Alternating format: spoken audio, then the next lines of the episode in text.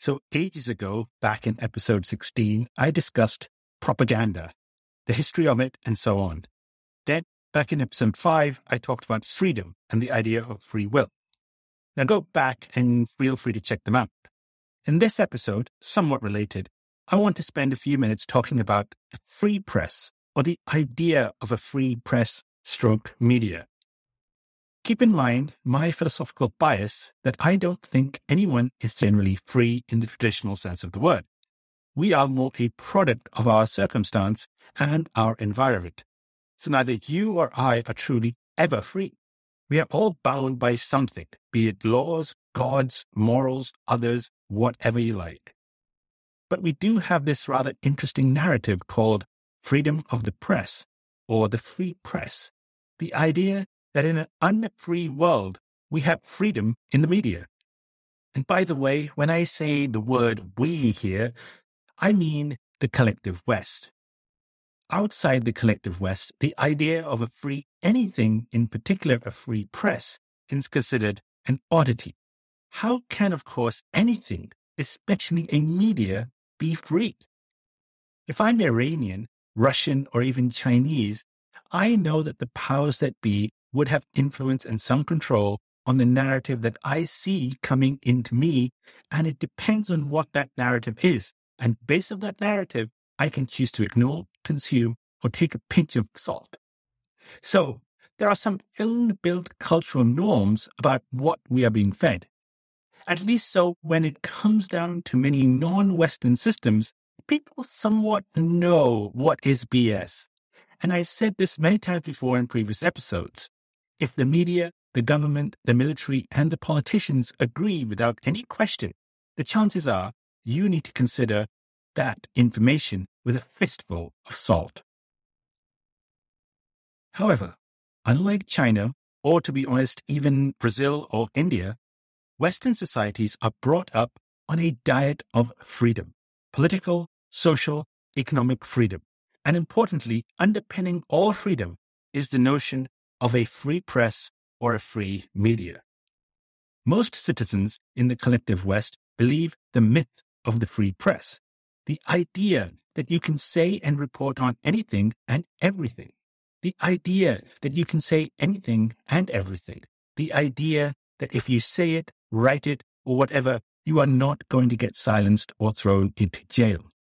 Indeed, in the US, it's in the Constitution and as a leader of what the United States see as the free world, aka the collective West and the main proxies of Japan and South Korea, the idea is then exported and enshrined in some of these overseas possessions. Indeed, there is a history of free press. Now, for example, if you look back in time, there was ample criticism in the Guardian newspaper against the government's invasion of Iraq. Same for the independent newspaper. You had journalists in those papers who reported on how the sanctions had hit Iraq, for example.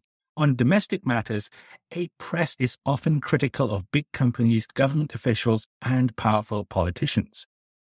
On the surface, there are enough carrots for the average consumer to be led to think that there is a free press. For instance, just try being as critical of President Xi Jinping inside China as people were of President Trump inside the United States. It's almost unthinkable. Yet, it is that very semblance of freedom that can be used when needed. It is my humble belief that most people are sheep. Worldwide education systems are mostly indoctrination camps designed to keep the masses in line. The media in most countries is the master's program to keep you fed so that you don't overthrow your government. And most of the time, it works. Our jobs as plebs is to shut up, pay tax, and get the job done. Oh, and to procreate and stay focused on reality television, mobile phones, and retirement savings. We worry about jobs, interest rates, and stock markets. What we fail to recognize while we are so busy doing other stuff is that the free press is the background noise. And that background noise is the free press telling us something, something we need to fundamentally internalize. Of course, this happens everywhere, all over the world. But you see, in Western countries, the free press must, must work so much harder to convince, and I emphasize the con in convince, convince you of the truth, a particular truth. You see, my episode on propaganda tells you that a press has never been fully free, and free will is nonsense. There is absolutely no reason to assume that you are told and that telling is fact. No, it could be a big fat lie that you assume to be the truth. But most people do take it as truth. And they do so in droves. And most concerningly, they do so in such vast quantities that they can help shape future government policy.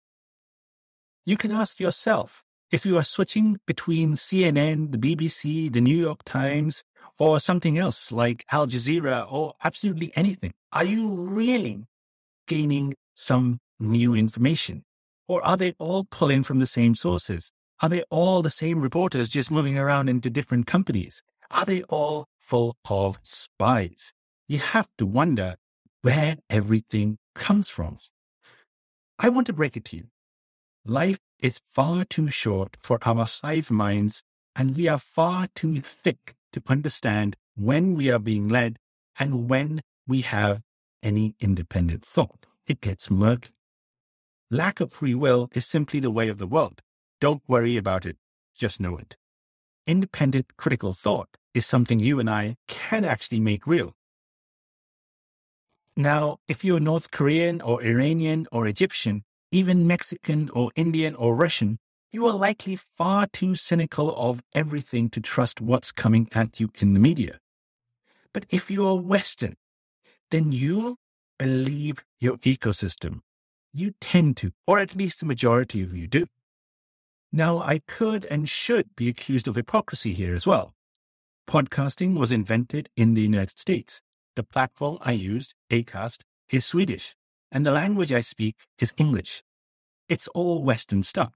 And importantly, no one is taking me out. That said, what if I was not a nobody on the internet and instead I was a somebody? What if I had a bigger platform, one that could not be silenced? And what if that platform actually said something that was publicly counter to the collective narrative of the regime? What if I was Julian Assange? Now you would be correct in thinking that here is one guy out of many covering, say, a period of many decades of free press history. After all, the media did report on Nixon and Watergate and on the American invasion and occupation of Vietnam and so on and so forth. But what we don't know from the pre-social media era is how reliable were those Western media reports and did we miss anything? From a big picture perspective, no one in the free press ever questioned the Cold War, for example. That the communists were bloodthirsty evil was the narrative. No one questioned supporting the Taliban against the Soviets. No one seriously questions the efficacy of experimental medications developed for a pandemic. Today, no one in the Western press questions the NATO war against Russia in Ukraine. The reason was that there was always and always will be investigative journalists. Yet each time something is broken, the ecosystem or regime would very intelligently and cleverly restructure and regroup. If the Vietnam War was unpopular in the US in the 1960s and 1970s, then the government's 1990 Iraq invasion was very popular. How?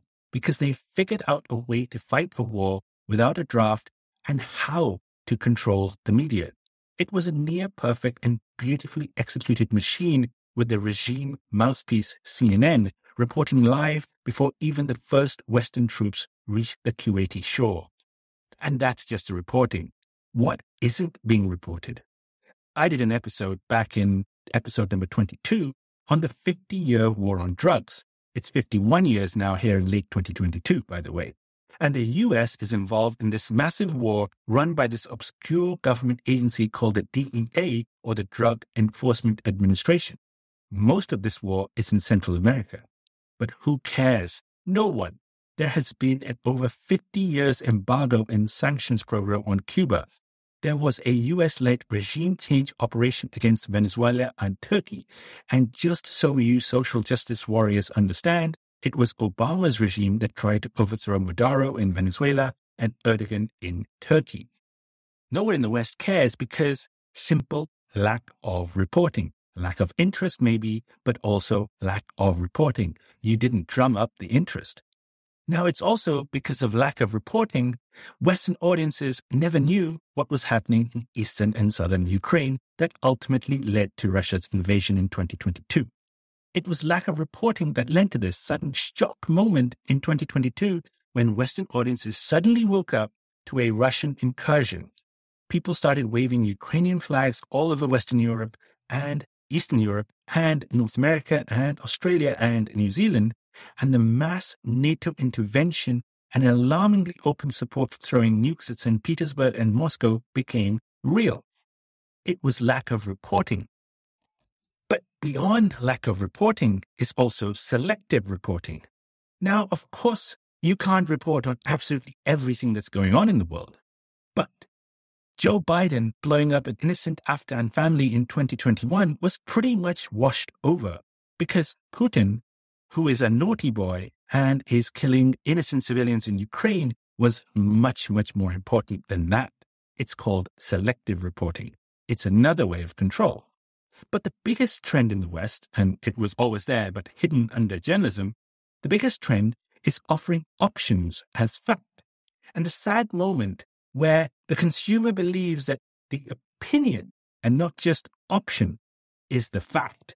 Now, once you dismiss alternatives, say you flip from CNN to BBC, when you end up in that site or that channel or that newspaper or whatever you're looking at, the narrative is given by different people. So you think that it's two different individuals, but it's really the same source. But what's even more concerning, and this is the problem, is that the speaker or the writer is giving an opinion and you are assuming that as fact. And that's when you, the audience, become the sheep. As I've alluded to before, Western media and especially foreign correspondents can often be on MI5, MI6, CIA payroll. We know this because so many foreign governments ultimately uncovered this, somewhat tolerating it occasionally, but otherwise getting rid of some of these people. Domestically, it is now way more profound than internationally. In fact, the international stuff and foreign correspondence and MI5 and CIA, it's just business as usual. It's been going on for decades. Domestically, that's the question that needs to be answered. To me, the come to Jesus moment was when I was a kid and saw the unfolding 1983 Falklands War. And a disclaimer here, yes, I'm old even back then, I did understand that the islands that were in the South Atlantic were occupied or owned by the United Kingdom, while Argentina had claim to it. The Argentinians unilaterally decided to militarily take it over. The British government at the time went to war and retook the islands. The UK press were all pro getting the islands back. And of course, in the context of everything, that makes a lot of sense given the shock of the actual invasion. But I did realize that there was no opposition to that reoccupation of the islands. The media themselves were kind of okay with it. And they adhered to Cold War norms. It all looked odd, but then again, in those days, what was I to know? Just seven years later, in the Gulf War, the first Gulf War, my fears were reinforced. Then it was reinforced again in the Second Gulf War. I will admit that I was swept away in the hoo ha of the Afghanistan invasion, though I do now look back at it and wish I had questioned that one too. I reckon that the media in the collective West used to use the 20 50 30 rule. That's 20% domestic regime misinformation, 50% blah blah, 30% independent journalism. And that also depends on the circumstances. In more recent years, i.e., since probably the 2020 COVID pandemic, or I would say probably even the 1990 US invasion of Iraq, I would say it's moved to the 30 60 10 rule. That's 30% domestic regime misinformation, 60% blah blah, and 10% independent journalism. I have worried for a while now that you have to really search hard for truly independent thinkers in Western journalism.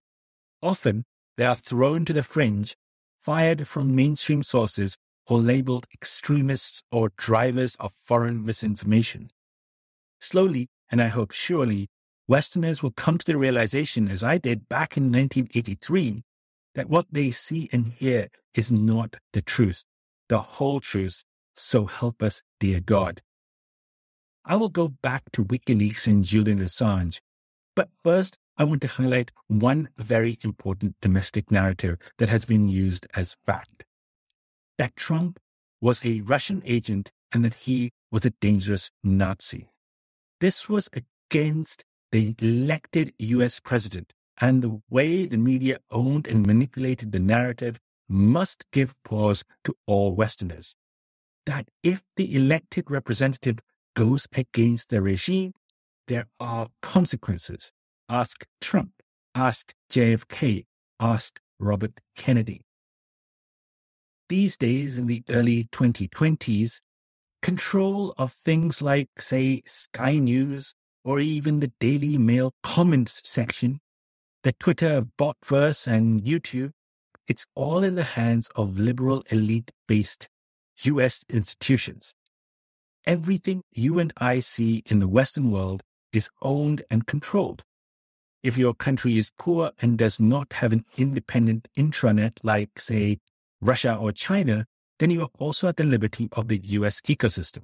If you are English speaking, then you are part of the same ecosystem the options are not great for non-aligned countries. You can pick America, China, Russia, or build your own server and infrastructure. You may as well go with one of the others, and that may as well be the United States. The flag bearer of Western hypocrisy and Western lies about free press is in the way the WikiLeaks case has been handled by Western regimes and the free press itself. Yes, there are voices who question the treatment of Assange the most prominent of being Tucker Carlson of the US. But who else is actually challenging the mainstream narrative? You may not know this guy. You don't need to know him. You may not like the guy. You don't need to like him. All you need to understand about Assange is that he is an Australian citizen in a UK prison, top security, wanted for espionage in the US. For a while, he was wanted for and now dropped sex case in Sweden. So the Swedes were up on it too, just like the Australians, the British, and the Americans. How is this one bloke such a danger to the Western ecosystem? What did he do? Well, he published leaked documents telling the world about what horrible things the US had done in its regime change wars. In essence, he did what investigative journalists should be doing. Who's after him, though? Well, the people who made a successful career out of regime change wars in the West are those that are after him. Again, for you righteous warriors out there, the US of the Obama era was the US administration to go solely and violently after Assange in the first place. So publishing something is now a crime in the West when we are brought up on a diet of it not being a crime the collective West will go after you. This makes the Western media the same as the Chinese media and the Russian media, except that most Chinese and Russians people know fact from lies to outright fiction. Westerners brought up on a diet of freedom and free press fall into line, hook, line, and sinker, as they say in America. Assange is being made an example of, an example so profound and extreme that even if he were to walk free, he would likely be hunted down and taken out. If you're an independent thinking journalist, you better not question the liberal world order, or you'll end up like Assange. The United Nations 1948 Universal Declaration of Human Rights states, and I am air quoting, everyone has the right to freedom of opinion and expression. This right includes freedom to hold opinions without interference and to seek, receive, and impart information and ideas through any media, regardless of frontiers. Air quote. Of course, that's a load of baloney. Who really believes North Koreans have that freedom? But if Julian Assange is being made an example of, then the Western media is tainted, and all of us need to use caution and independent thought to keep moving things along. No one should be any, any doubt that just because a nobody like me can get away with anything I want to say doesn't mean a thing. You can get away with something at a dinner party or a Facebook post, but that doesn't mean freedom of the press. We don't shape narratives. In the West, the idea of any movement from the mainstream right, the mainstream left, or what I call the liberal agenda is detrimental to a career for any independent journalist. History tells us that there has never been a free press, never will be a free press because there's no such thing as a free meal or a free anything, or even a free will. To assume that one has a fully free, press is short sighted. And let me close with one example.